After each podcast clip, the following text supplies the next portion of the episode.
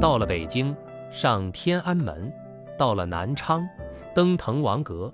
所谓伊人，在水一方，在浩荡澄澈的赣江边。滕王阁如一位盛唐时代盛装的美女，艳而不俗，愚而不肿。历经二十八次毁灭，一千三百多年的风雨沧桑后，于一九八九年再次惊艳亮相。它主楼就高达五十七点五米，立在十二米高的花岗岩底台上，层峦叠翠，上出重霄，飞阁流丹，下临无地。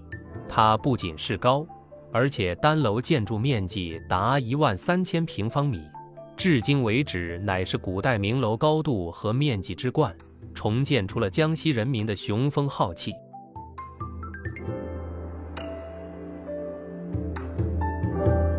它是明三暗七格式，远看三层，内部实际七层。它身着红装，戴着绿色琉璃瓦的飞檐帽。融合了热烈奔放的唐风和庄重典雅的宋韵，它是现代建筑学泰斗梁思成依宋代宫廷画滕王阁设计出草图，略修改后重建。那是在抗战最严峻的1942年，梁先生依然坚信中国必胜，在颠沛流离的大后方提前规划，这是文化抗战，赤子之心，天地可见。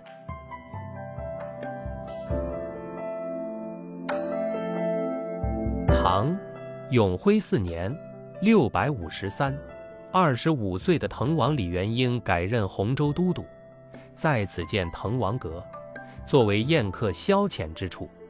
这样的亭台楼阁，在中华大地上不可胜数，历经兵、火、雷、震，没多久都消失在历史长河中。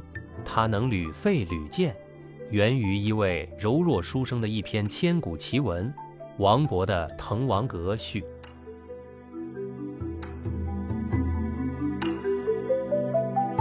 我登上高高的台阶，毛泽东所书的红底绿字，巨幅狂草迎联扑面而来，落霞与孤鹜齐飞，秋水共长天一色。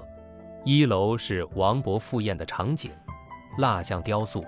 借鉴顾闳中的名画，含析在夜宴图中的许多细节，把唐代王侯将相歌舞欢宴的场景表现得栩栩如生。王勃出生于文学世家，是真正的少年天才。六岁出口成章，九岁挑出《汉书》注释的大量错误，十六岁中进士，被唐高宗聘为沛王侍读。王子们课于斗鸡，本属少年贪玩的天性。无伤大雅，王勃却细作席英王姬为沛王助兴，无情最是帝王家。为了争夺皇位，多的是手足相残。李世民就是发动玄武门之变，杀哥哥李建成、弟弟李元吉而上位。高宗看到后，以挑拨王子间感情之罪，将他逐出府门。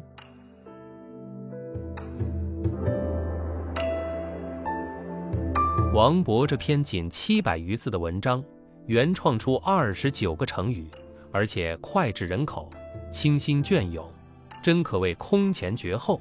如赞美明俊的物华天宝，人杰地灵；歌颂友情的胜友如云，高朋满座；感愧人生的冯唐易老，李广南风；描写天气的红霄雨霁，彩彻区明。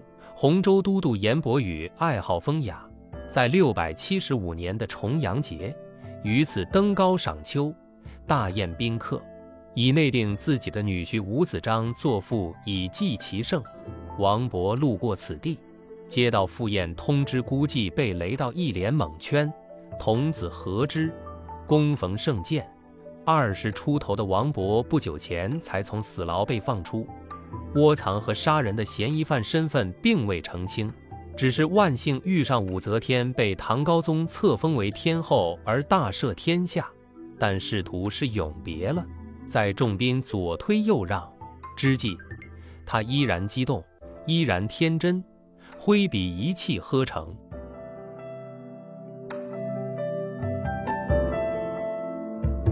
世间的瑰伟绝特的创造，常由纯真之人所为。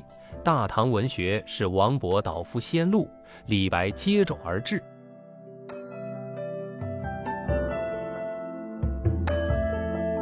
二楼是人杰厅，满厅的壁画上，众多江西人杰，陶渊明、欧阳修、王安石、文天祥、杨万里、宋应星，群星璀璨。自北宋经济重心南移，江西在政治、经济、文化、军事、科技领域称雄中国八百年，直到鸦片战争后的晚清才逐步衰落。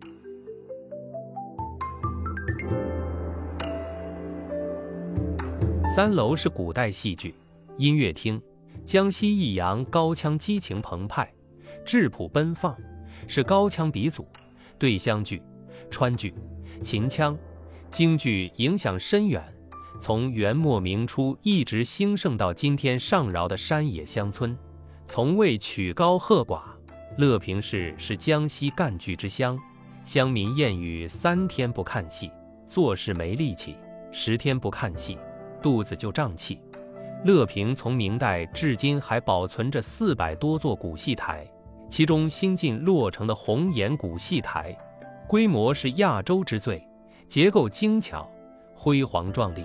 江西千年来一直是茶叶种植和出口基地，采茶戏至今流布全省。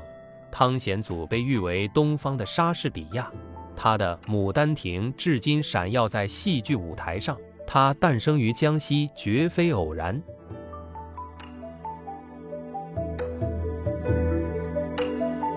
四楼是地灵厅。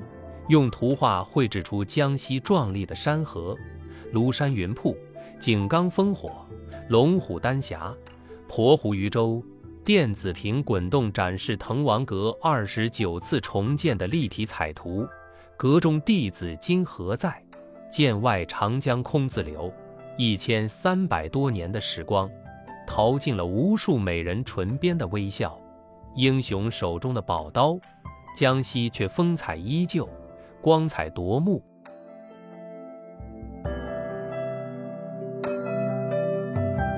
危楼高百尺，手可摘星辰。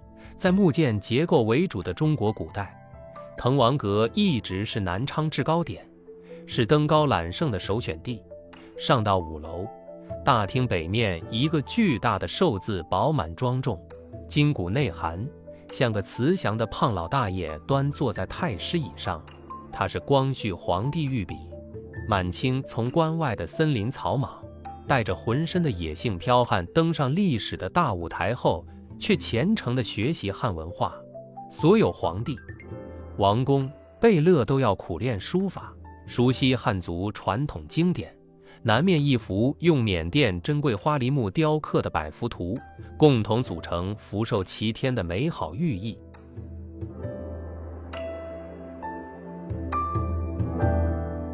我来到厅外的回廊，凭栏远眺，但见千里赣江四练，白鹭翩跹，江上百舸争流。枯水季节的鄱阳湖却是碧野千里，芳草连天，一派奇特的江南草原风光。江对岸的红谷滩，千百年来一直是荒滩野岭，直到二零零二年才筹备开发新区，仅二十年后就冒出一座巨大的繁华摩登的新城。是南昌新的行政、商贸、创新中心，看上去颇有上海浦东新区、深圳前海片区的雄姿。王勃如果今天再站在这眺望，不知该写出怎样的惊世华章。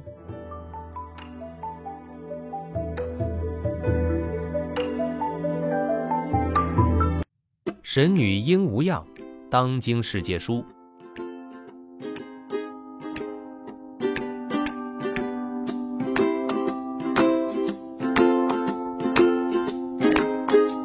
吕有德，秋水长天滕王阁，分享完了。